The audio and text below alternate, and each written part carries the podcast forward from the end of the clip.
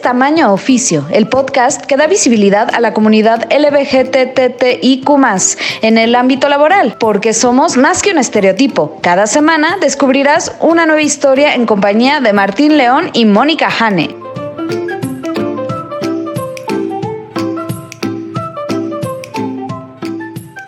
Hola, ¿qué tal? Bienvenidos a Tamaño Oficio con Martín León, el doncel de la comedia en México. Hola Martín, ¿cómo estás? Hola, y también con mi co-host, Mónica Hanna, la lesbiana más profesional que yo conozco. ¿Cómo estás? Bien, ¿por qué semana corta, Martín? sí, hoy estamos grabando este lunes que no tuvimos que trabajar y solo quedan cuatro días. No, es de las felicidades Godine. Lo es, lo es. Y como buena Punta Godín, estamos platicando de el puente y la semana corta, porque es lo que nos hace felices a los Godines. Además de las quincenas. El sábado tuve una reunión familiar este, con la familia de Ana, la pasamos muy, muy bien, increíble, de hecho. Son gente maravillosa ellos. Y el día de ayer estuvimos aquí en casita, vino de visita la hermana de Ana, la pasamos también muy padre. Y hoy me fui a cortar el cabello. ¿Y, te gustó cómo quedaste? Sí, a mí sí. ah, no, no. Yo lo digo por otras personas que se cortaron el cabello y les dio COVID. ah, sí. Sí. Aunque últimamente como que ya siento que como mi pelo sintió que lo iba a cortar, como que ahora se está acomodando mejor. No sé si en algún momento vaya yo a este... A dar ese paso importante. Sí, no sé. Es que, no sé. No, no me preguntan. No estoy para esas preguntas ahorita. Por favor, no. Pero si yo como buena pregunta, Godín, sería, ¿te cortaste tu cabello? ¿Te sacaron punta? Me sacaron punta, sí. Y la respuesta es, no, me creció la cabeza. No, lo que yo digo es, no me bañé, no, no, no, no me bañé y se encogió. Yo siempre digo, no, me creció la cabeza, no es cada vez la frente la tengo más grande. Pero bueno, Martín, vamos con nuestro primer punto de esta reunión, que sería presentar a nuestra invitada. Nuestra invitada de hoy es Bárbara Guevara, o sea, Barbie de Venezuela, que es periodista y además tiene sus propios negocios aquí en México. Eh, fue una entrevista muy, muy padre, así que eh, pues esperamos que la disfruten. Así es, vamos a escucharla.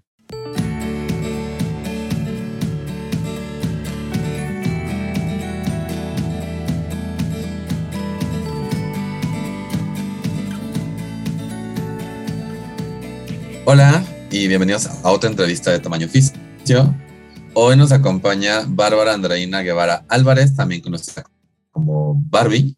Ella es mujer bisexual que estudió periodismo en la Universidad Latina del 2010 al 2014 y ahora es redactora en Eje Central, community manager en Los Chamos y el propio restaurante, además de escritora freelance. Muchas gracias por acompañarnos, Barbie.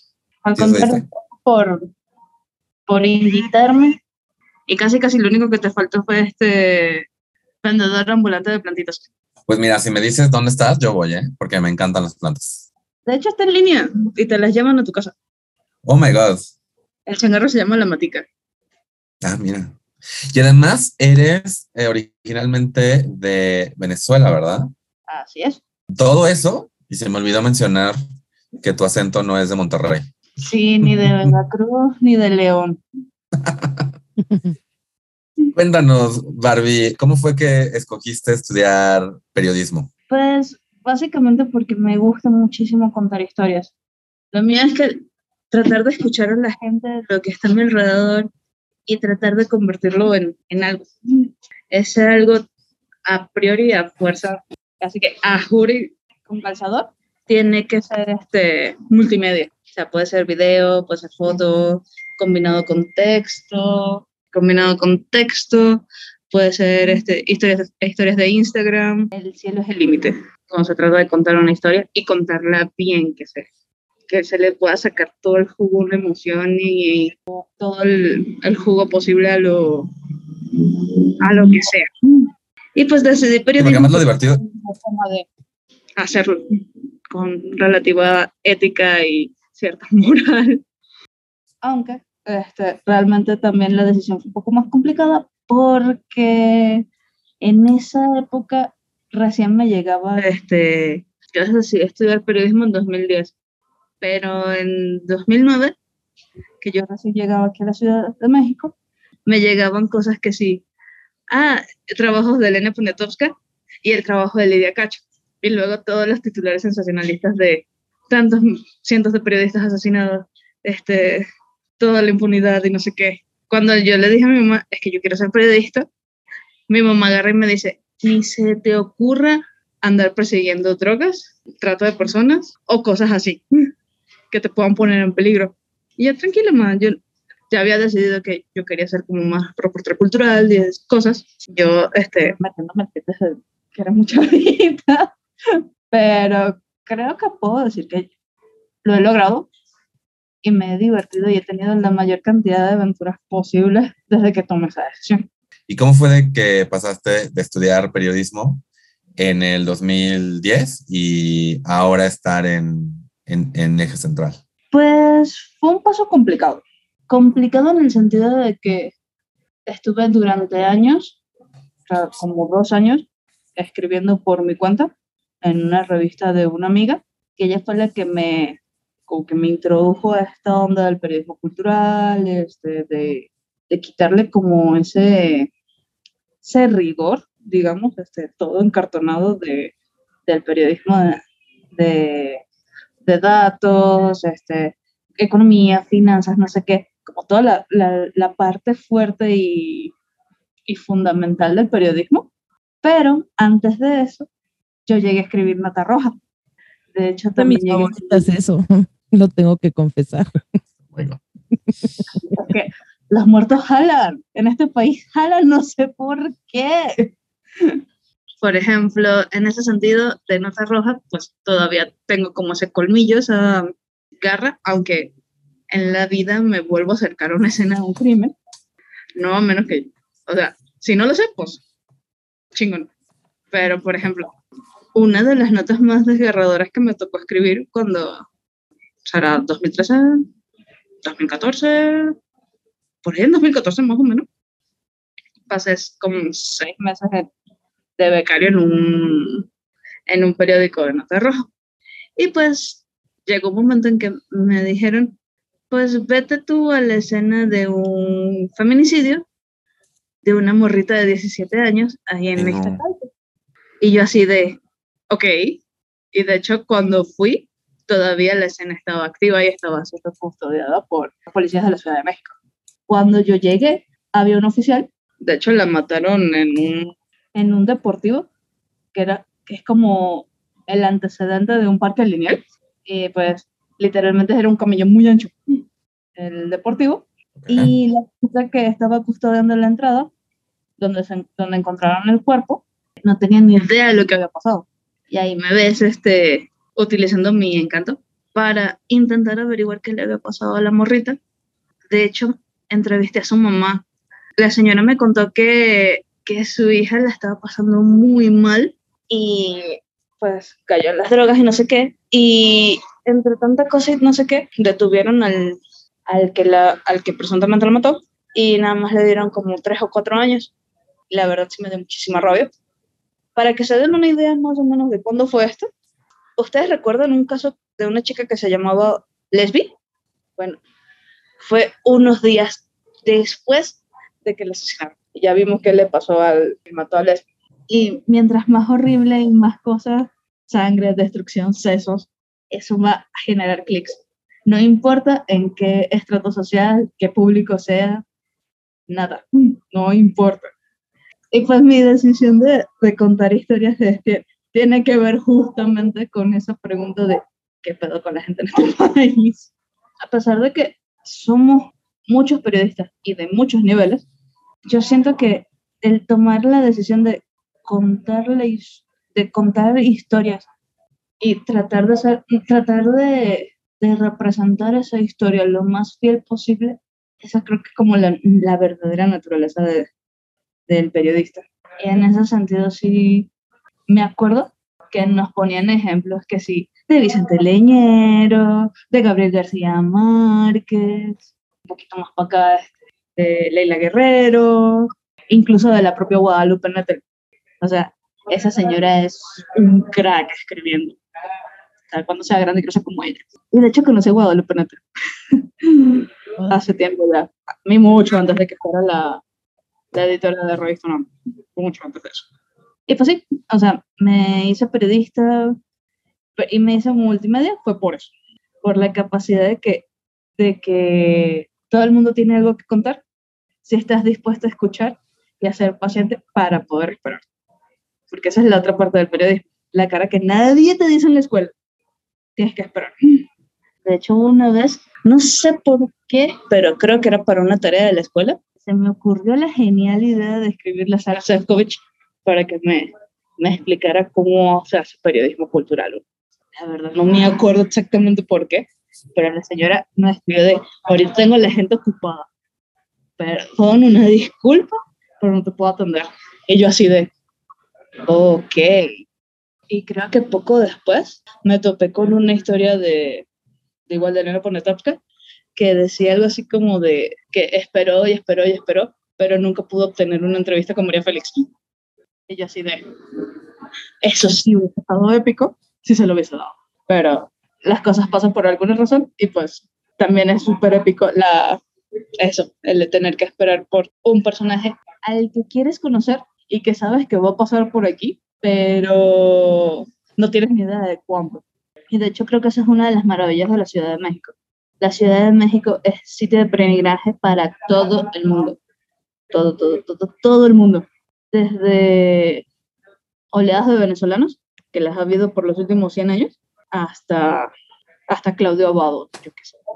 E incluso, este, si todo se acomoda, ¿se imaginan una avenida de, de Vladimir Putin a México? Wow. Imagínense el, lo apoteósico del evento.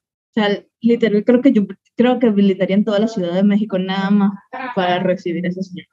Pues me imagino que sí, es toda una, es toda, toda figura.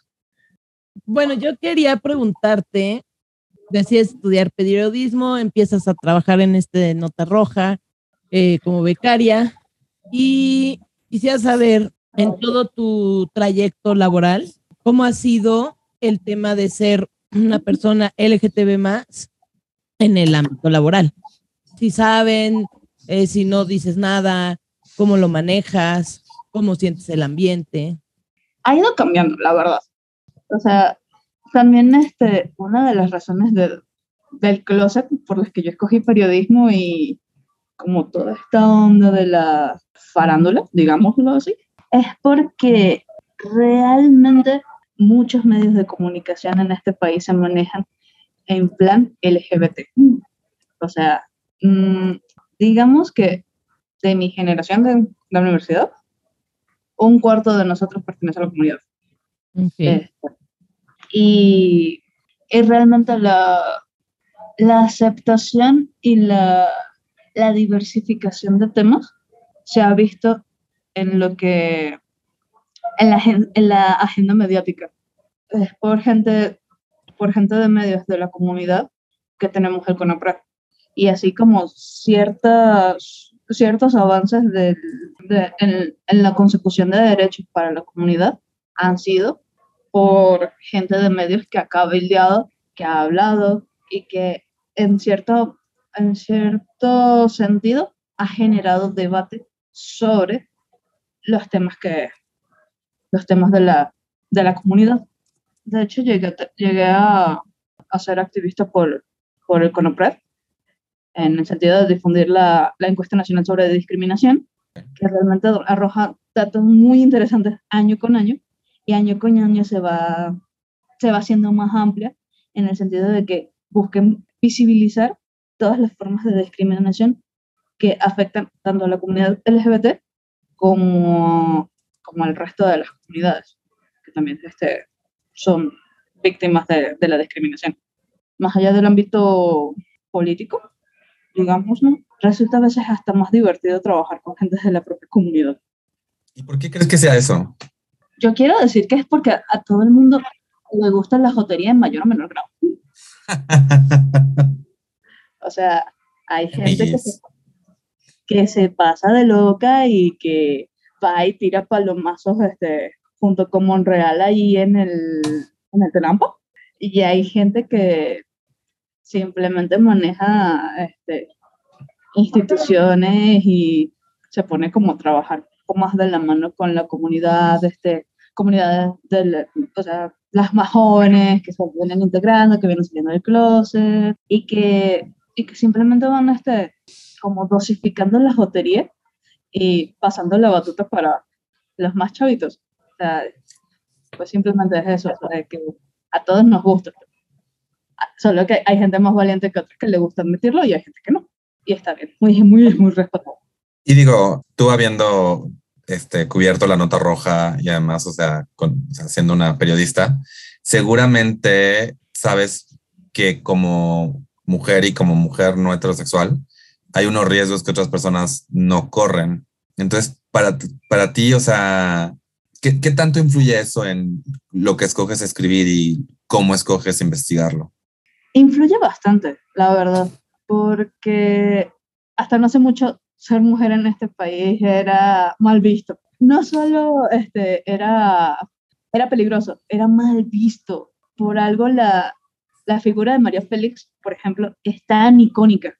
O sea, porque le tomó mucho tiempo a la gente darse cuenta de que la valentía no solo de hombres, se requiere mucho más valor y mucho más poder ser mujer en este país y ser mujer en el resto de Latinoamérica por ejemplo, si me preguntas, este, tengo varios amigos que son activistas de la comunidad ahí en Venezuela. Y en Venezuela, por ejemplo, el matrimonio igualitario no es legal, no está reconocido. Y la campaña de odio y de menosprecio, e incluso de, de maltrato y violencia, de crimen de odio, todo lo que da, está propiciada desde el, desde el propio gobierno. O sea, y de hecho, la, mucha gente en la comunidad venezolana me va a escupir y lo que tú quieras, pero realmente la gente en Venezuela es súper misógina y súper machista. La verdad, este, una vez que, que tienes el valor de, de salir del closet y de hablar más, menos o en tu ámbito de la comunidad LGBT, te das cuenta de que muchas cosas dentro de ti tienen que cambiar.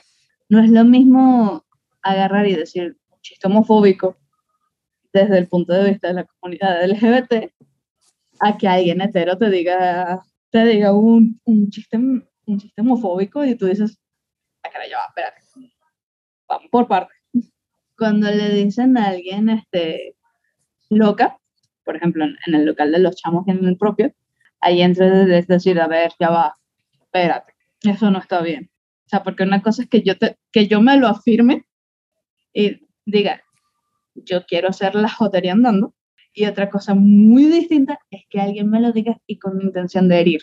En mayor o menor medida, partir de la intención de herir. Por ejemplo, en eje central hemos visto que la, las notas que tienen que ver con la reafirmación de la comunidad, mal o bien las salidas del closet, e incluso la, cuando el nadador, este, bueno, el clavadista, perdón, olímpico, estaba tejiendo en medio de los Juegos Olímpicos. Eso jaló, pero increíble. O sea, tuvo una cantidad de clips increíble.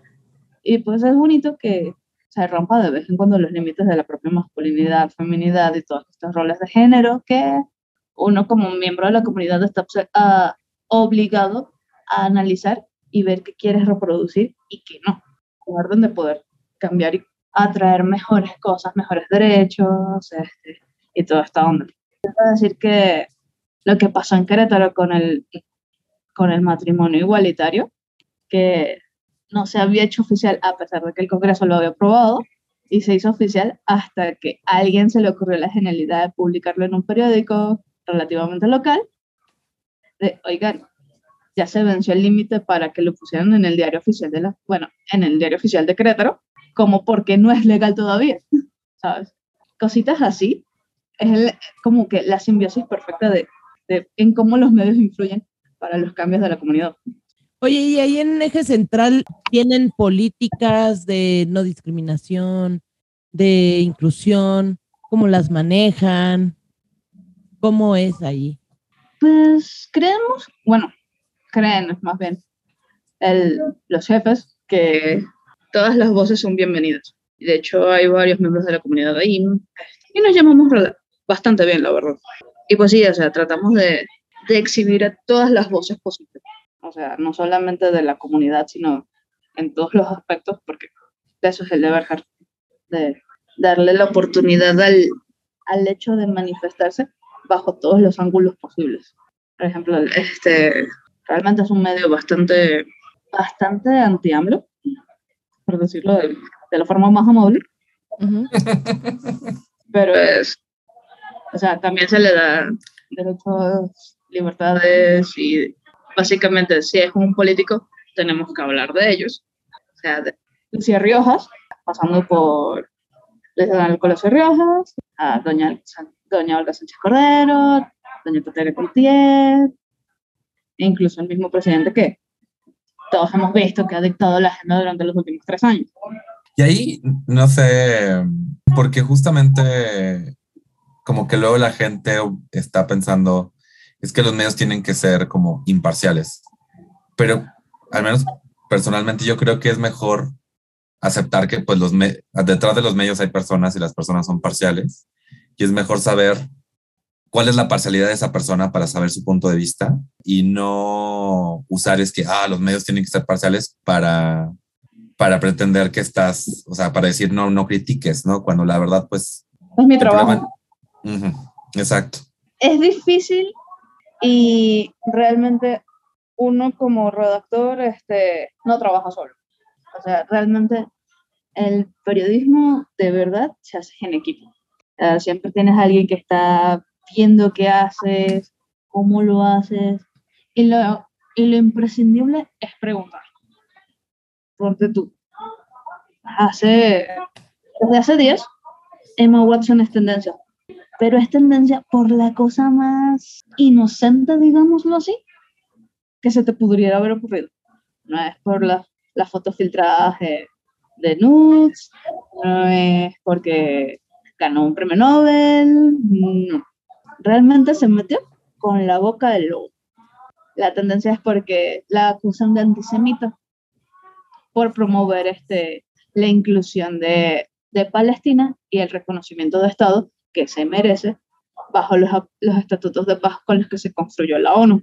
Y pues obviamente el gobierno israelí agarra y dice, oye tú, Emma Watson, que que fea persona eres, que estás promoviendo el odio hacia la comunidad judía y no sé qué, y así de, ya va, Y pues, obviamente la, la muchacha ya la respaldaron como todos los, los productores británicos y así un montón de, de estrellas que ya tienen una, una posición política.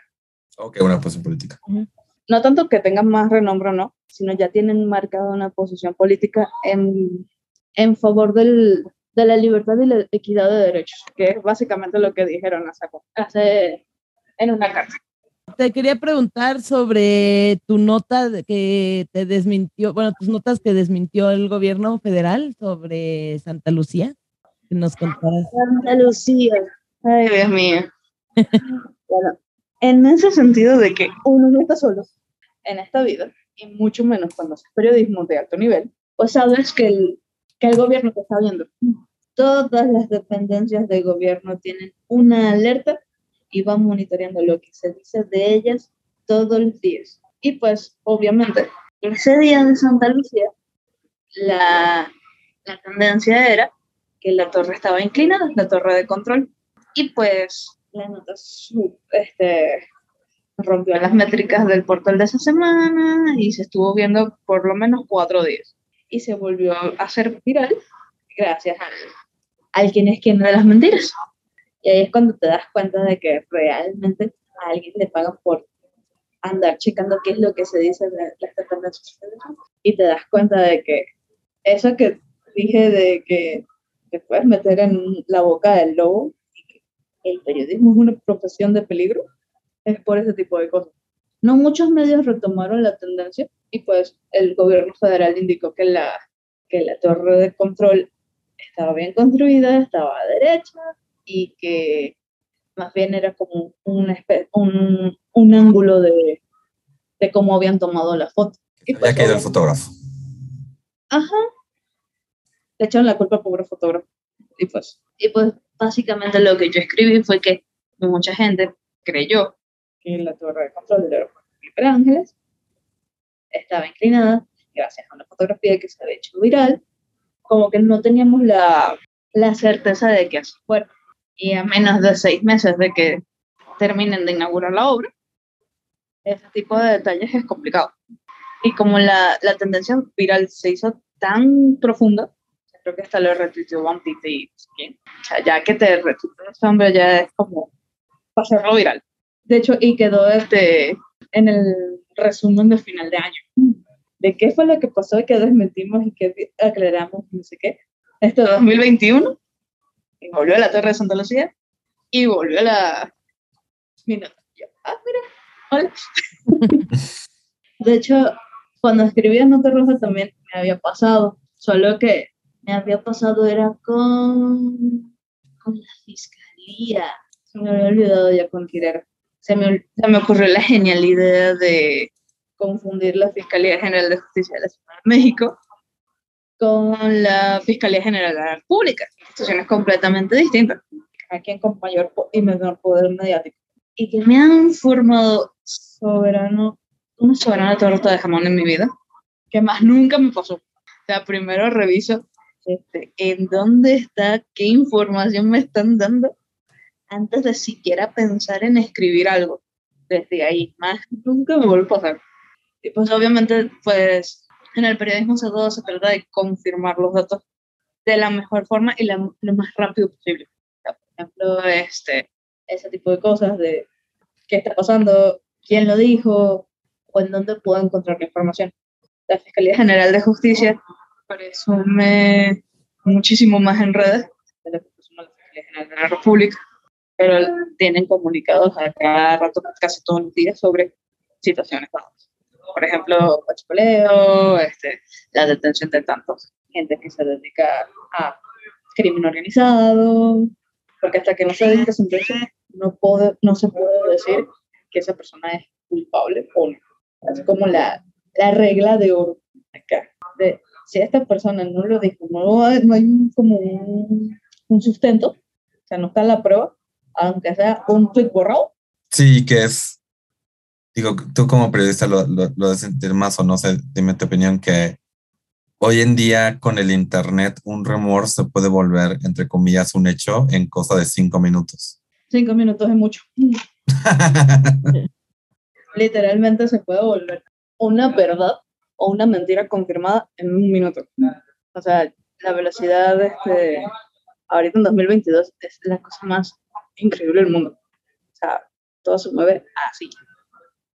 Como que toda esta onda del, del quehacer que viene asociado con el rigor y eh, para tratar de sacar un hecho complejo en la menor cantidad de tiempo posible, eso es casi casi un milagro. y además con 20 voces alrededor gritando, pero di mi versión, di mi versión, di mi versión, ¿no? O sea, Por ejemplo, eso me pasa mucho con, con las protestas, o sea, tratar de conciliar todas las voces que protestan por algo con, con el mismo Pride. Nunca hay el mismo dato de asistentes, no importa quién le preguntes. O sea, tú puedes ver un montón de gente ahí marchando por horas, horas, horas, horas, horas, y te van a decir 3.000. Y así de, a ver, si yo estaba ahí y vi un montón de gente marchando por horas, horas, horas y horas y horas, ¿Te fuiste temprano o qué pasó? Ajá, señoras, esto no puede ser, esto no es así. Y cambiando un poquito de tema, justo queríamos preguntarte sobre tu otro este, oficio, lo otro que te dedicas, que ahorita tienen, tienes dos restaurantes familiares, por lo que nos dijiste. Ujú. De hecho, es el changarro familiar. Todo lo que sé de, de redes lo aprendí bajo haciendo las cosas eh, por ensayo y error. Pero obviamente el ensayo y error cuesta. O sea, y si no tienes ni idea de cómo leer un reporte de Analytics de Google, hay gente que te contrata o no en base a conocimientos específicos que tú hayas tenido.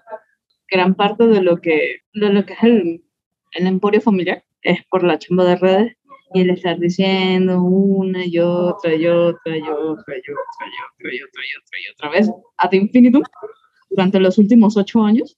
Aquí estamos. Sí, y, y justo es como la- las diferentes maneras en que, en que las redes sociales cambian y tienes que cambiar la manera en que dices, aquí estoy, Ujú. vengan a visitarme. Ya como que empezamos a, a depender más de influencers, de todos los reviews de clientes, apareciendo como más para el norte o más para el sur, más arriba en tales horas. Este, sea, ha sido una constante experimentación y experimentación y, y es tratar de adecuar la tradición a nuevos formatos y a nuevas formas de ver, de ver el mundo. O sea, de hecho, creo que esa es una de las maravillas de México.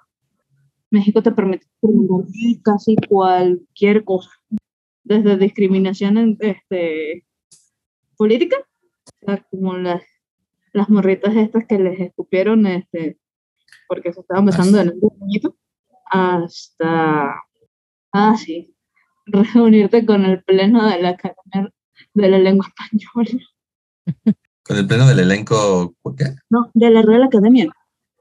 Ah, sí.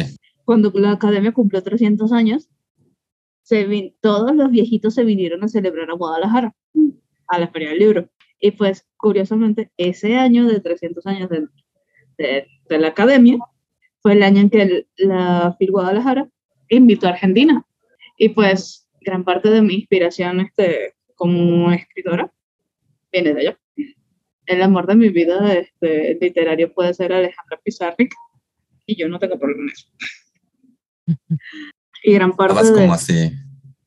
Estabas de fan con todas esas. Yo estaba así de fan de 33 mil metros cuadrados de libros y gente que le encantan las palabras tanto como a mí. O sea, yo estaba así.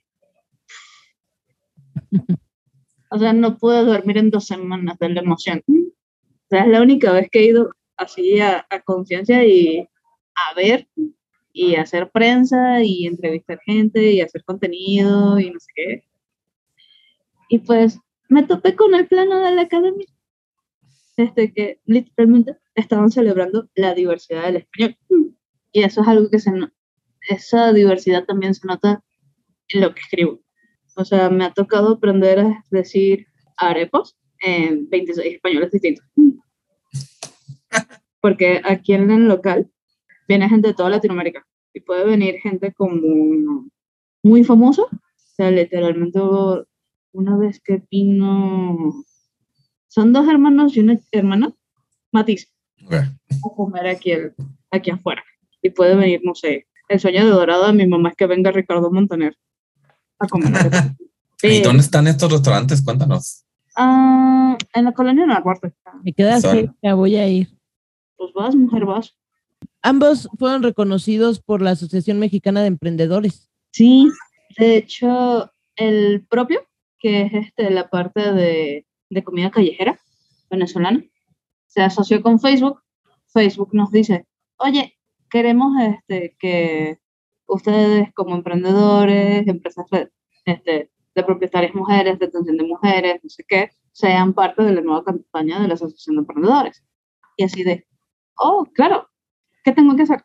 Mándanos una foto de tu producto favorito tu carita toda preciosa y tu logo. Y ahí ves mi carita toda preciosa, el logo, sosteniendo mi producto favorito. ¿Y cuál fue tu producto favorito? Un jocho. Lo que pasa es que, así como el, el español es tan diverso, las sociedades son tan diversas y existe tanta diversidad dentro de la misma comunidad, la comida también. Ujú. Eh, no es lo mismo un cocho de aquí, de, aquí en México, la ciudad, no es lo mismo un, México, este, un cocho allá en Sinaloa, y no es lo mismo un cocho allá en Caracas. Definitivamente no es igual, y no es lo mismo un, un cocho allá en Chicago. Eso, los de Chicago me dan tanta, tanta pena. Salchicha y mostaza. Y mostaza picante. ¿Qué les pasa a la gente? O sea, porque las de John pica. Y pues las de aquí de la ciudad son que así con, con salsa, cebolla, jitomate y y chilito. Eso también, me- eso, eso también es como de, ¿por qué? ¿Qué les hizo tanto daño? Y la gente se, se sorprende cuando ve un jocho con, con col, zanahoria, papitas ralladas, tiene quesito blanco rallado por encima, tiene salsa de ajo, tiene cacho, tiene mostaza, le puedes poner tocino, le puedes poner carne, le puedes poner pollo, hay gente que le pone más queso y más queso.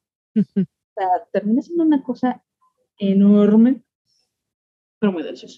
Y Martín y yo estamos babeando literalmente los Básicamente, seguro que también la gente que está escuchando. Pero yo, como que mi última pregunta sería, bueno, yo quería que mencion que extendieras.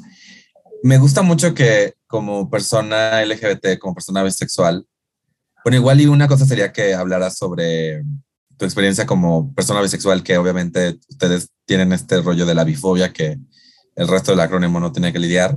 Y la otra es que, que estás en, o sea, tienes novia, pero están en changarro familiar, o sea, porque muchas veces eh, como que para muchas personas creen que salir del closet como LGBT significa como una, una separación, ¿no? De, del, del nido, de cierta manera. Entonces, cualquiera de esos dos temas que te haya, que te haya inspirado a hablar, no sé, por favor, tómalo.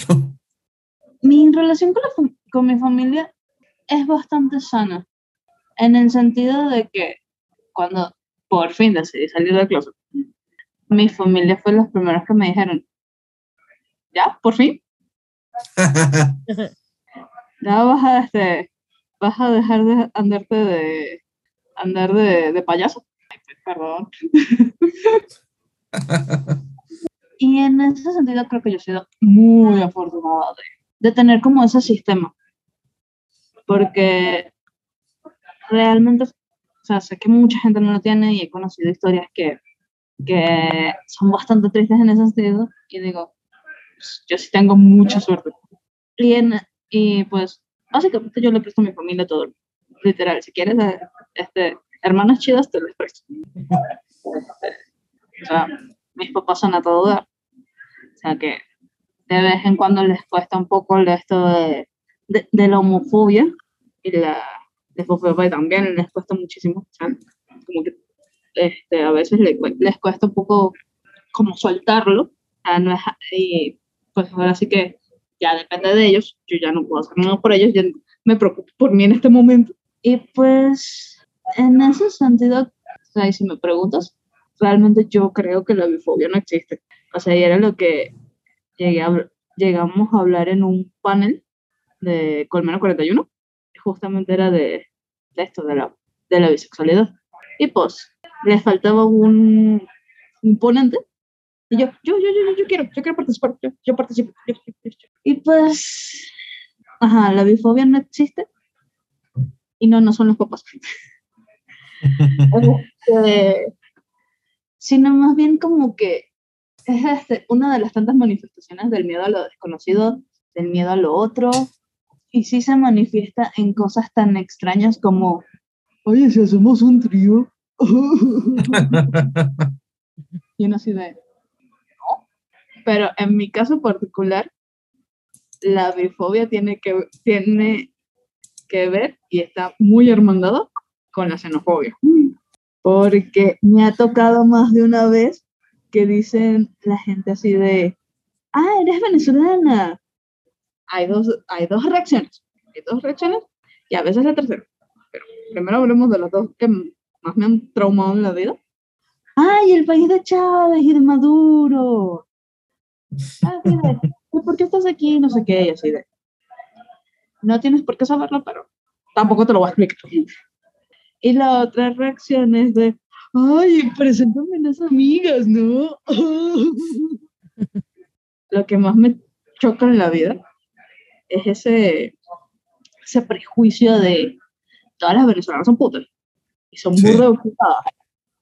Me choca, lo odio con todo mi ser. Y también tiene que ver con esta cosa de la, de la mujer como objeto hipersexualizado, cosificado y no sé qué. Y es así como de, en tu vida me vuelvas a dirigir la palabra después de, ese- de esa reacción. Y la tercera reacción, que no es tan común, pero sí pasa. Ay, ¿desde hace cuánto tiempo estás aquí? Yo también tengo un amigo venezolano, pues básicamente ya se, se caigan bien. Y como que genera como esa sensación de empatía de, ah, ok, es un lugar seguro. Y pues obviamente cuando les dices, oh, soy venezolana y oh, también soy gay, tenés más la segunda de, preséntame a las amigas. Oh, vénganse. Es que además veo perfectamente al hombre que te pregunta eso. y lo quiero, no lo quiero golpear, pero quiero que le caiga algo encima. Ya después como que bastante ando el terreno. O sea, ya uno va aprendiendo a medirle el agua a los tamales, sabe qué decir y qué no decir, y qué decir bajo qué contexto. O sea, porque no es lo mismo salir del closet como, como extranjera que salir del closet como foráneo. Son niveles completamente distintos. Y tú dices, ¿qué tan fracturado está la gente como para que se sigan perpetuando ese tipo de cosas? O y eso es como también parte de lo que hago en mi día a día es de, oye, hay mucha gente que le echa demasiadas ganas a este país como para que tú me vengas a decir, preséntame a amiga. Claro, totalmente. Oye, pues ya nos estamos acercando al final de nuestra entrevista y yo tengo una pregunta que hacerte y es la siguiente. Si existiera un genio de la lámpara maravillosa LGBT más, ¿qué deseo le pedirías? Que las morras que desean salir del closet, bien sea como bisexuales o como lesbianas o incluso como personas trans, puedan hacerlo en lugares seguros. O sea, y que el mundo realmente se convierta en ese lugar seguro que todos merecemos vivir. Me encantó. De verdad. Pues eh, de verdad, muchas, muchas gracias, Barbie. Ya para cerrar, eh, si puedes decirle a los que nos escuchan, ¿dónde pueden leerte? Pueden leerme en Facebook, pueden leerme a través de los, de los copies que se publican en Los Chamos, el propio, restaurantes los dos.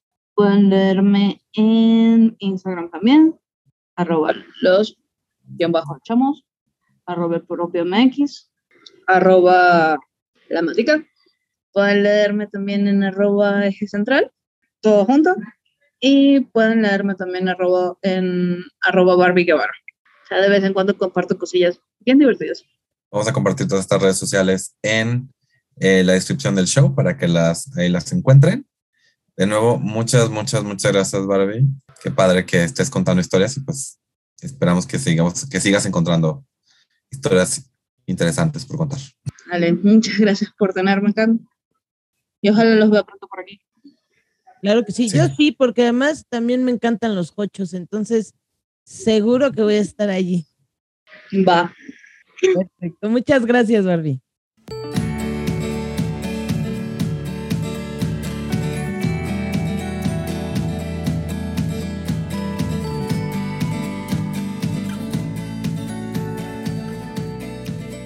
¿Qué tal, Martín? ¿Qué te llevas de esta entrevista? Pues mira, yo realmente el hecho del valor de ser periodista hoy en día en México, honestamente que no importa, especialmente como mujer, pero pues eh, hoy en día creo que a menos de que te quedes como en espectáculos, este es el tráfico de la Ciudad de México, siento que está pasando mucho de, de que la gente, pues entiendo este miedo que la gente tiene hacia que sus hijos sean periodistas, ¿no? Pero pues e, está muy padre, la verdad, que ella pues esté tanto en la parte de, periodismo y en, la parte de su negocio, como que mm, intentando eh, cosas nuevas. Y pues me, también como que de nuevo fue mencionar, lo que se me queda también fue la mención que hacemos siempre de la, de la bifobia, cuando tenemos un invitado bisexual. Pues porque sí, porque la gente, o sea, es parte de lo mismo, de la homofobia, pero pues aún dentro de la comunidad homosexual como que todavía tenemos este rollo eh, de verlo de, como de cierta manera mal. Entonces, pues eso, ¿y tú? Pues sí, justo, bueno, lo de ser periodista, aparte me encantó así de su mamá diciéndole, por favor no te metas con los políticos, etcétera, y hace lo del aeropuerto. Se lo iba a decir en la entrevista, pero dije, mejor guarda silencio. pero sí le iba a decir así de, oh, creo que no fuiste muy obediente, pero me parece como justamente para mí eh, las personas que se dedican a hacer el periodismo aquí en México se me hacen personas muy valientes y más cuando se meten en estos temas. Porque, pues, hijo, está muy peligroso ser periodista en México. O sea, es. no digamos solamente la, la violencia de, de, O sea, que puede ser una violencia como este, física, una violencia hacia una amenaza, y también el rollo que tú como periodista luego reportas algo que dijo el presidente y de repente tienes 80 mil personas. Es que no están diciendo, o sea, como que está tan polarizado todo hoy en día. O el mismo presidente te va a echar porque ahí está el ejemplo de Carmen Aristegui, ¿no? Que se ha hecho mucha polémica porque pues Carmen Aristegui eh, durante los sexenios anteriores, o sea, su papel eh, lo que entiendo que hace Carmen, este, Aristegui es hacer una crítica hacia el gobierno que se está teniendo independiente, sin bandera, pues, o sea, ella no tiene un partido, simplemente ve lo que está pasando y lo expone en sus este, programas. Eh, ahora que le tocó a nuestro preciso, pues ya no le gustó, ¿no? Exacto. Y entonces ya la tacha de, ay, no, es, me estás traicionando, y no, o sea, simplemente hacen su chamba.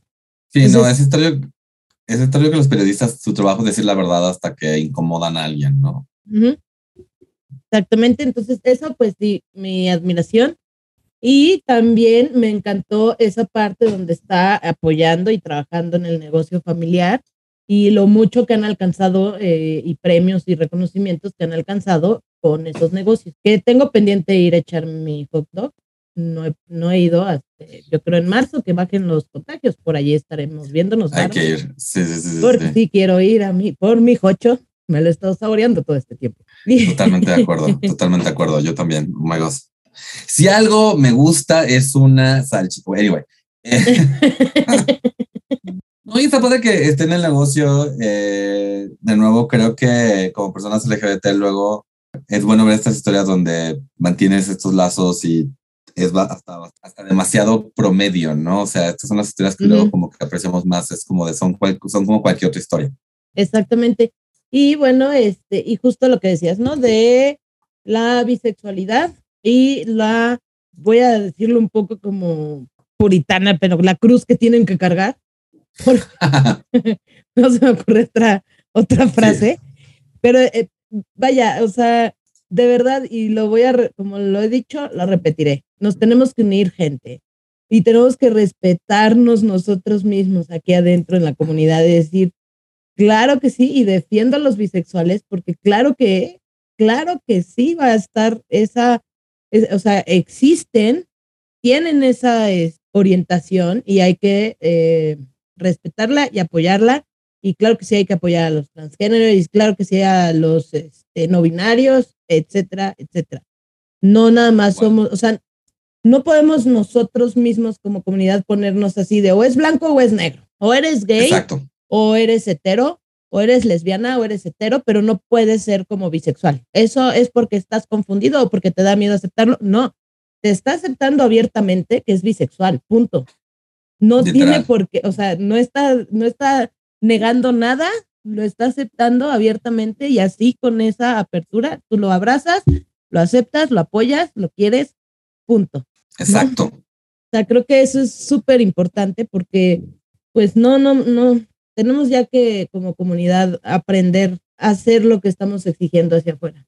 Sí, especialmente cuando se trata de, de quitarnos estos, estas, este bagaje bifóbico y transfóbico, o sea, nos, los gays y lesbianas estuvimos como un poquito al frente de la lucha y entonces como que ya tenemos como ese, ese, ese paso al frente, pero no puede ser así de, ah, bueno, ya, yo, ya, no, ya hay una aceptación para mí, entonces no, no me importa el resto del acrónimo, ¿no? O sea, creo que especialmente con luego cosas que luego la gente ve un poco menos este, comunes como la sexualidad, uh -huh. o la gente no binaria, la, o sea, eh, los genderqueer.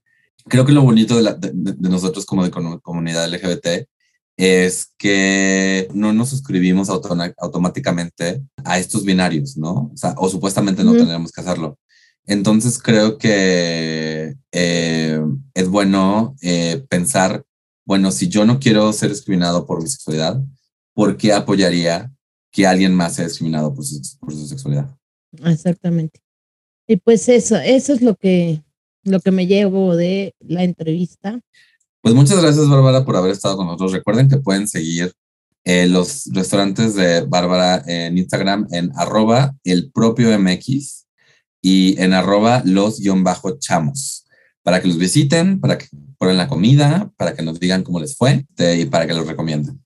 Y bueno, pasando a nuestro siguiente, a nuestro siguiente punto, ¿tienes alguna noticia, Martín? Pues van a estar, están haciendo un reboot de Queer as Folk, que fue, es una serie originalmente británica, nomás, si recuerdo bien, que luego tuvo, tuvo una versión gringa, que fue como esta serie de HBO, como muy, fue de las primeras series como LGBT, que realmente hablaban como francamente de la sexualidad, del VIH, de muchas cosas, ¿no? Y ahora en el reboot acaban de decir que van a tener como actor a Niall DiMarco, que es actor, modelo y activista LGBTQ+, que además es sordo. Por medio de su cuenta de Instagram, Nael Di Marco, esto lo estoy leyendo de homosensual.com, eh, anunció su participación y mostró su entusiasmo.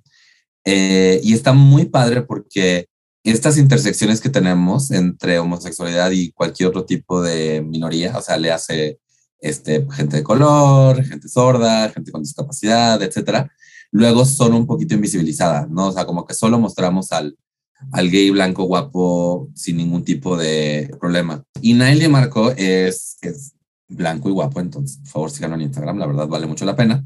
Pero pues él trae este rollo de, de, de, de, recordar que no es, o sea, toda la problemática del mundo heterosexual existe en el mundo homosexual. Y yo creo que está muy padre y porque al final de cuentas, mucha gente como que luego dice, no, pues yo nunca andaría con una persona eh, sorda, ¿no? Yo nunca, yo nunca, yo, o, o, si yo conociera a alguien sordo, como que no sabría. Y creo que el que esté presente en una serie tan importante como Queer as Folk va a hacer que mucha gente se dé cuenta que existen. Uno, que son estúpidos, pero pues hay gente que de verdad no lo piensa. Y dos, que, que pensemos de nuevo en que nadie merece ser discriminado por nada. Ok, muy bien, me gustó. Me parece muy bien. Yo traigo una noticia, es algo que ya empezó a, desde la semana pasada a sonar bastante, que es una nueva política de la natación en Estados Unidos, la cual podría afectar a, las a los atletas transgénero, ah, este, las y los atletas transgénero. El caso, este es el caso de la atleta transgénero Lia Thomas, que había generado controversia en Estados Unidos porque superaba ampliamente a sus rivales en la categoría femenina. Varias nadadoras respaldaron a Thomas tras el anuncio. Resulta que, eh, bueno, dice así tal cual en dochevele.com, eh, la carrera de una nadadora estadounidense transgénero quedó en suspenso luego de que la entidad que rige este deporte anunciara el miércoles 2 de febrero nuevas normas, entre ellas la limitación de testosterona que podría afectar su desempeño. Este es el caso de Lía Thomas, 22 años creo que tiene, quien hace algunos años había competido en el equipo masculino de natación de la Universidad de Pensilvania y que actualmente genera controversia por superar ampliamente a sus rivales en la categoría femenina. En medio del revuelo alimentado por la ira de la derecha conservadora estadounidense, que acusa a Thomas de haber obtenido una ventaja injusta. USA Swimming dio a conocer nuevas directrices que no mencionan a la nadadora directamente, pero que afectarán a su futuro, aunque todavía no está claro cómo la van a afectar. Entonces, básicamente, la nueva política dice que, dado que la natación es un, y lo ponen entre comillas, vehículo importante para la salud física y mental positiva, sigue comprometida con una mayor inclusividad en los niveles no elitistas del deporte. Sin embargo, a nivel de élite, el organismo dijo que implementará una directriz para la participación de atletas transgénero que se basa en la ciencia y en métodos médicos justificados en la evidencia para proporcionar un campo de juego nivelado para las mujeres cisgénero de élite y para mitigar las ventajas asociadas con la pubertad masculina y la fisiología.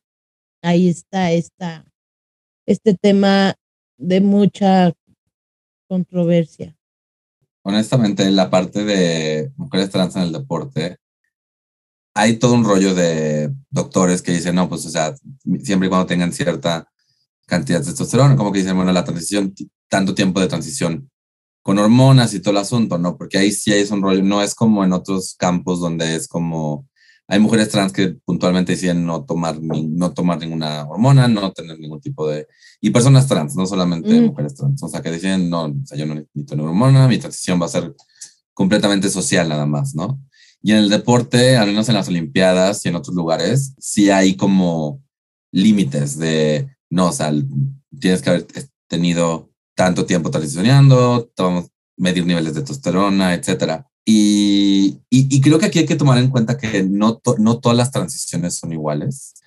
Hay personas que, que empezaron a, que, que, tuvieron oportunidad por medio de sus papás y por sus y por el lugar donde vivieron, el asunto de transicionar desde muy jóvenes.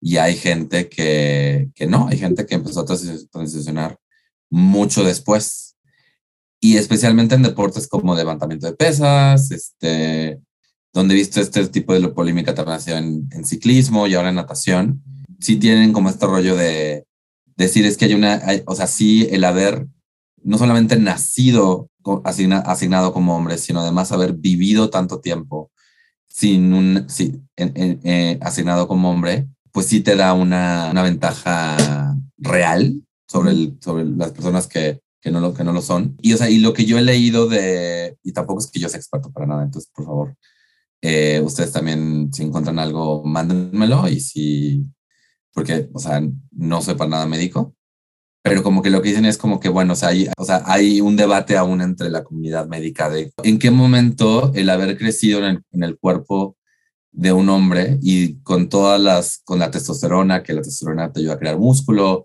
normalmente te, hace más alto, etcétera, Em, ¿qué, tanto, ¿Qué tanto realmente es? Bueno, ya te bloqueamos la testosterona tanto tiempo, entonces ya podemos asumir que se está nivelando la cancha de juego.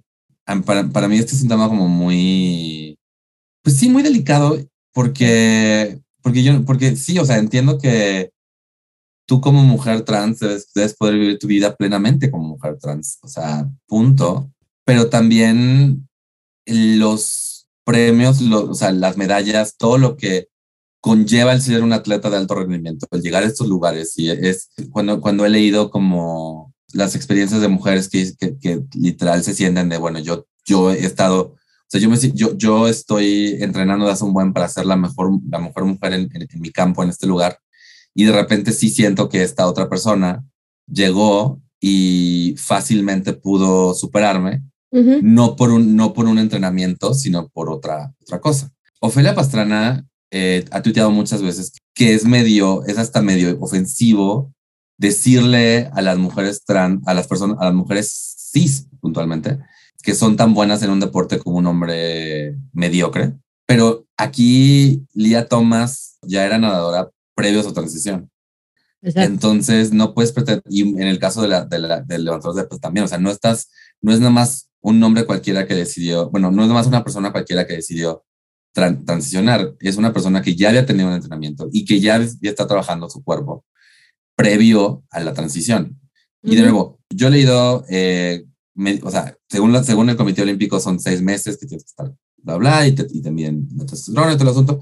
Y yo no sé de dónde sacaron esos, esos, esos, esos este, lineamientos. Yo no soy doctor y pues la verdad es que si quiero creer que si lo sacaron ellos es porque sus razones han de tener y son razones, quiero creer, justas, pero no puedo negar que de primera instancia hay un como, no sé, o sea, sí, o sea, que, que obviamente es, por favor, que participe con, en su equipo de natación. Y, y, la cosa es eso, o sea, decir, que participe en su equipo de natación, pero que no, pero que no compita, pero eso es, eso es discriminación, puntualmente.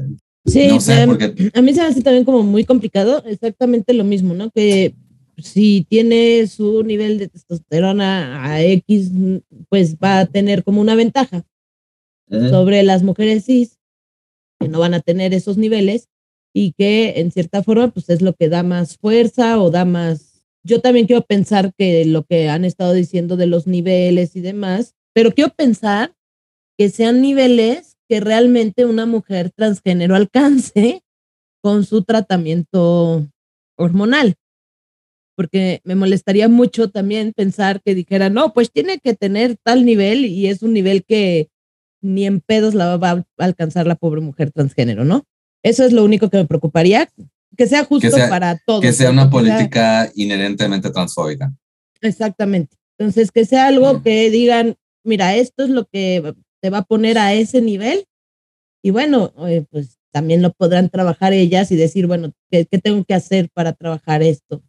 Y alcanzar, pues, lo que tengo que alcanzar para, eh, para competir, para estar en donde yo quiero estar. Y creo que también esto está hablando, está hablando o sea, porque veníamos de, de, en este mundo de las competencias en un, porque no solamente en el lado atlético, eh, en el lado de, la, de, las humanidades también es mejor, actor, mejor actriz, mejor actor. Que, que esta mujer, MJ Rodríguez, haya ganado su Globo de Oro como actriz, también hizo que conservadores hicieran como el mismo argumento, ¿no? Es como le están quitando la oportunidad a una mujer, a una mujer cis. Y, y eso está haciendo que al menos en el mundo, pero es, muy diferente porque de repente la, la, pregunta en el mundo de las humanidades es, pues, ¿qué tanto necesitamos dos categorías de, de actor-actriz? O sea, que vienen de este binario a final de y a final de cuentas, los Oscars, yo puedo quejar los Oscars durante meses, pero pues siempre hemos tenido ese rollo, mejor actor, mejor actriz. Y hay ciertos papeles que son para actores y ciertos papeles que son actriz. Pero conforme el mundo empieza a tener actores no binarios, este, actores genderqueer, ahora hay muchas dragas que están haciendo papeles en Broadway, que son igual un, papeles que también de nuevo veo mucha drag queen haciendo papel de mujer en Broadway, pero no veo el opuesto es este rollo donde, donde estamos, o sea, como yo lo he dicho muchas veces, es que el problema es que no sabemos cómo se ve un mundo sin transfobia, no sabemos cómo se ve un mundo sin homofobia, y ahorita nos estamos dando de topes con crear ese mundo. Y creo que un lugar, este lugar, el lugar de, de, los deportes, es un lugar muy... eh, justo en este mundo de los deportes, es que pasa, bueno, no sé, no sé si te acuerdes o supiste, pero la selección de fútbol eh, canadiense que participó incluso en las Olimpiadas tienen un jugador transgénero de apellida Quinn. ¿Esta es la, la, selección masculina o femenina? La selección masculina tiene su jugador transgénero. El caso es que ahí no, o sea, como que no hubo tanto, ¿sabes? Ah, Jesús bendito, la desventaja que traía ese jugador contra todos los demás, qué bárbaro se tuvo que rifar, o sea, ¿por qué no hacen, no? Sí, porque también... Ahí no les incomoda, ahí no pasa nada, o sea, así de, ah, pues, si es hombre transgénero, que se las arregle como pueda. Porque ahí también vemos el, el sexismo inherente de esto, sea, porque sí, o sea, en algún momento también hubo, hay, ha habido este, jugadores, eh, mujeres que han querido como jugar en selecciones masculinas, y por ahora ya tenemos una liga femenina en la Liga MX, o sea, como que para muchos es como de, bueno, es como la, su, jueguito, ¿no? Entonces, el sexismo en el deporte también es eso, el sexismo es creer que, que, que un hombre en un equipo, que si tienes dos equipos de mujeres y uno de ellos tiene un hombre, entonces uno de ellos tiene una ventaja injusta, pero si tienes dos equipos de hombres y uno de ellos tiene una mujer, entonces, hasta al contrario, muchos dirían, no, güey, bueno, ganaron y hasta con una, hasta con una, hasta con un hombre trans, o lo que sea. No dicen pero, lo mismo, perdóname, es que me, puse a buscar y no, no, sí es, es mujer transgénero, pero me acuerdo que no hicieron tanto. Sí, se me hizo raro. Sí, es mujer transgénero. Perdón, en, la, en, la, selección canadiense. En la selección canadiense, pero no hubo tanto escándalo, de hecho ganaron medalla de oro. Y no hubo tanto, tanto ruido la pregunta es qué tanto no hubo escándalo y qué tanto no fue escándalo tan grande que no lo escuchamos. Bueno, sí. Mira, o sea, de nuevo, yo, yo no puedo pretender ser, o sea, yo no soy científico, yo no soy entrenador, yo no soy endocrinólogo, yo no soy nada de eso. O sea, yo solo puedo juzgar desde mis, desde honestamente los prejuicios que tengo, porque son prejuicios. O sea, y sí siento, eh, o sea, y, y cuando escucho los, los, a, estas mujeres, a las mujeres cisgénero quejarse de, de, un, o sea, no, no, o sea, yo, yo no, no puedo pretender que estoy viendo a una mujer que, que, quejándose de, de, cualquier cosa, ¿no? Porque es algo que ha trabajado toda su vida. Y del otro lado veo personas diciendo, no, pero pues es que de verdad, o sea, no hay un, o sea, como que diciendo, no, pues no hay un, este, no hay una ventaja. Y de nuevo, la transición no es la misma para todas, para todos, o sea, y nunca va a ser, o sea, nunca vamos a llegar, no creo que nunca lleguemos a un mundo donde el 100% de las personas trans transición se den cuenta, o sea, se den cuenta en la infancia, así como hoy en día con toda la aceptación que existe para personas LGBT, no todas las personas LGBT, no todas las personas homosexuales, para no meter a todo el acrónimo, pero ni siquiera todas las personas homosexuales están en el closet en la infancia. Muchos de ellos es como de después. La mayoría me atrevería a decir que es como más en la adolescencia, ¿no? Que es cuando se te despierta la hormona. Sí, me refiero a dar cuenta. Me refiero siendo menor de edad. O sea, no, cuando, digo infancia me refiero antes, antes de los 18. Teenagers. Antes de los 18. Entonces eso, o sea, como que está horrible que se, esté pasando, que, se esté pasando una ley que literalmente haga legal la transición, la, discriminación a personas transexuales, punto. Y no debería, y, y, o sea, y en eso sí, yo como que dando al otro lado es, no debe existir ningún tipo de ley que haga que sea, que sea discriminatoria. Como dicen, el deporte es una parte importante de, del desarrollo de muchas personas, entonces, o sea, no, no puedes negarle a la gente, a nadie eso es en el punto de la competencia donde me declaro ignorante y me declaro donde yo digo, o sea, como que, o sea, no, no, no, yo, o sea, yo no, yo no puedo, yo no puedo pretender estar en esa situación. Me declaro ignorante y por lo mismo tengo que ponerme a ver cuáles son los argumentos, deja tus argumentos, o sea, cuáles son puntualmente lo que dicen, ok, esta es las razones por las cuales las personas trans pueden competir en su deporte como en su género ya. Porque también lo que mencionábamos de atletas trans, no sé también, también cuántos atletas trans que no sean mujeres existen ahorita. Creo que, no, o sea, la verdad, la verdad, honestamente no me, me declaro ignorante. Pero al parecer siempre el rollo es con mujeres trans y de cierta manera es porque siempre es este argumento de que es una, es, un, es una ventaja injusta y que tanto es, es aprovechar que las mujeres trans son de las más vulnerables de todo el acrónimo. Ay, qué cosas. Pues así, así las cosas con esta noticia. Y el que tenía confundido es otro jugador que sí es transgénero, hombre, que se llama William, pero William es jugador de fútbol australiano, que es como muy parecido al rugby. Y que justamente estuvo allí este, peleando ya hace unos años para que le dieran permiso y actualmente juega eh, en la liga de hombres sin ningún problema. Y él justo decía que él no tendría ninguna, decía William, jugar también como cualquier jugador que nació hombre. Y este, y bueno, sí pudo, eh, sí puede jugar y también le dieron permiso. Hubo un poco de polémica de que si iba a estar un poco en desventaja y él dijo, checa, chécame, y vas a ver que no estoy en desventaja. Y bueno, logró ese permiso ahí en Austria, en Australia, perdón.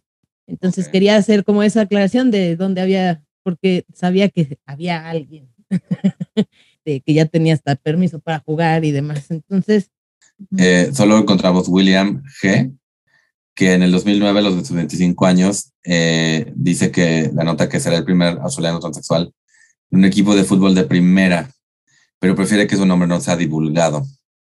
Entonces, esta es la nota que, de bbc.com. Pero sí, además de eso, pues sí hay otros atletas trans, hombres compitiendo en ciclismo, este, en otras cosas. En el fútbol eh, argentino también hay uno de nuevo, regreso al punto, o sea, no sabemos cómo se ve un mundo no transfóbico. Y yo no pretendo tener las respuestas. Yo, yo solamente lo que no quiero es que existan, exista un precedente legal de se vale discriminar a alguien por su género o sexualidad. Exactamente. Así es, totalmente de acuerdo. Lo importante es la no discriminación. Pues eso es lo que, lo que traía yo de noticia. Traes, volviendo a nuestra minuta y pasando al siguiente punto, ¿Traes alguna recomendación para estos días? La verdad es que he seguido viendo Superman y Luis, eh, así que sigo con el sueño de, de, Superman doméstico, esposo, padre. Si quieren este, soñar conmigo, eh, vean esta serie, creo que está bastante divertida. Además de eso, eh, hay un especial de comedia que he recomendado, está en inglés, lo he recomendado a todo el mundo y creo que no lo recomiendo aquí, eh, la comediante se llama Rosebud Baker. El especial se llama Whiskey Fists, como puños de whisky. Está en YouTube. está gratis, o sea, si tienes internet, está gratis en YouTube. Creo que es muy, muy, muy bueno. Si les gusta, si quieren ver un humor negro desde el punto de vista de una mujer, un humor negro que se me hace muy interesante, por favor vean ese especial porque es muy bueno. Yo sí ¿Y lo tú? Entonces, Yo traigo la recomendación de que se conecten todos los días a las 11 y 20 de la noche en Instagram con arroba Miltonarel y acompañen a Martín en sus videos diarios que están muy divertidos. gracias. No, de verdad, de verdad, a mí sí me gusta entrar. No, es que eh, me bloquearon mi cuenta de Instagram. ¿La de comedia con H? No sé, creo que Comedia con H, eh, la personal, ¿Por qué? la lenchería, creo que también. Porque compartí la nueva de Instagram de tamaño oficio para pedir likes. O sea, agarré y me puse así como, ¡eh! ¡Uy! Y después de haber así como invitado gente para. mi- ¿Ves que te dicen invita gente para tu página? Y yo me fui como gorda en tobogán, así, ¡uy! Y pues mandé así, tu, tu, tu, tu, tu, tu, tu, tu, tu, tu. Y después me llegó un mensaje y me dijo, parece que compartiste tu contraseña con alguien más para conseguir muchos likes. Así es que tu cuenta estará. Y luego Ah, este, me dice, mete tu nuevo, o sea, mete tu contraseña, conecta y cámbiala a una vieja. Pongo la contraseña, me dice que no es, y entonces le pongo que, ok, este, ya se me olvidó, recuérdamela o algo. Entonces me deja, o sea, me manda la liga para que pueda cambiar la contraseña, la cambio la contraseña, hago todo lo que me pide, y a los dos minutos otra vez me dice que no puedo entrar. Híjole, no quiero preocuparte. Me pasó cuando hice el Instagram de Todo Rosa, que me dijo, sí, no, tú, tú me, como que creemos que eres una, eres una cuenta falsa. Ajá. Y entonces, por eso mi, el Instagram de Todo Rosa Podcast no es arroba Todo Rosa Podcast, sino Todo Rosa Pod, porque jamás pude recuperar la cuenta. Bueno, pero la cuenta de tamaño oficio es la única que sí tengo. Pues, o sea, pues, ahí sí puedo publicar. Voy a ver qué hago para arreglarlo. suerte con eso. Por eso Mientras no tanto, pude entrar Pero sí, pero sí están activas las cuentas. Sí, Nomás no puedes entrar. ajá. Ok. Voy a Híjole. ponerme con calma, yo creo, mañana. ¿Tienes, las tienes conectadas a tu Creator Studio? Tengo que, un- tengo que un día ir, ir a ver cómo tienes tus redes sociales en el backend, porque seguramente es un caos. Sí, necesito que vengas a ayudar. Ok, pero bueno, sigan a, mientras tanto sigan a Mónica en sus redes sociales para ver si así las recupera, que es Comedia con H en todos lados. Y a Martín como Mintonarel en todos lados. Entren también a Patreon y allí pueden ver todos los podcasts que tiene mi amigo Martín. Y no, aparte pueden apoyarlo, no nada más a tamaño oficio, sino también los otros podcasts. Y pueden seguirnos como tamaño oficio en eh, Twitter, Instagram y Facebook para que no se pierdan nada. Vamos a empezar a subir cositas ahí en Instagram en cuanto me desbloquee. Si nos escuchan en Apple Podcast, por favor déjenos un review. Si nos escuchan en Spotify, por favor déjenos unas estrellitas. Suscríbanse donde sea que nos escuchen. Recomiéndenos con amigos. Si tienen un amigo LGT que dice, ah, quiero hacer tal cosa y es algo que ya es alguien que ya entrevistamos, compártanlo. Si tienen alguien conocido que creen que sería alguien que les gustaría participar con nosotros, por favor, mándenos un mensaje a cualquiera de nuestras redes sociales, ya sean las personales o de tamaño oficio, para que podamos contactarnos con, con él o con ella o con ella. Ahora sí, gente, la verdad es que estamos muy contentos. Este es el último episodio de la temporada, Jane. Es verdad, ya se nos estaba olvidando mencionar. Este es el último episodio de esta temporada. Vamos a tomar un pequeño receso, pero regresaremos con más entrevistas, por Exacto. supuesto, en nuestra cuarta temporada. ¡Ah! Exacto. Se oye Vamos- tan. Cuarto, cuarta temporada. Va- vamos a regresar el 4 de marzo, gente. Mientras tanto, los jueves, este, sí, los jueves, eh, probablemente tengamos este, lives en nuestro Facebook o igual en nuestro Instagram, quién sabe. Pero pues síganos, denle una escuchadita de nuevo a su episodio favorito. Díganos cuál es tu episodio favorito eh, y qué les gustaría escuchar en la siguiente temporada. Exactamente, por favor. Y no dejen de seguirnos y de compartirnos. Así que muchas gracias de nuevo por haber estado en este podcast que pudo haber sido un email. Saludos cordiales. Vámonos, que aquí espantan. ¡Ah!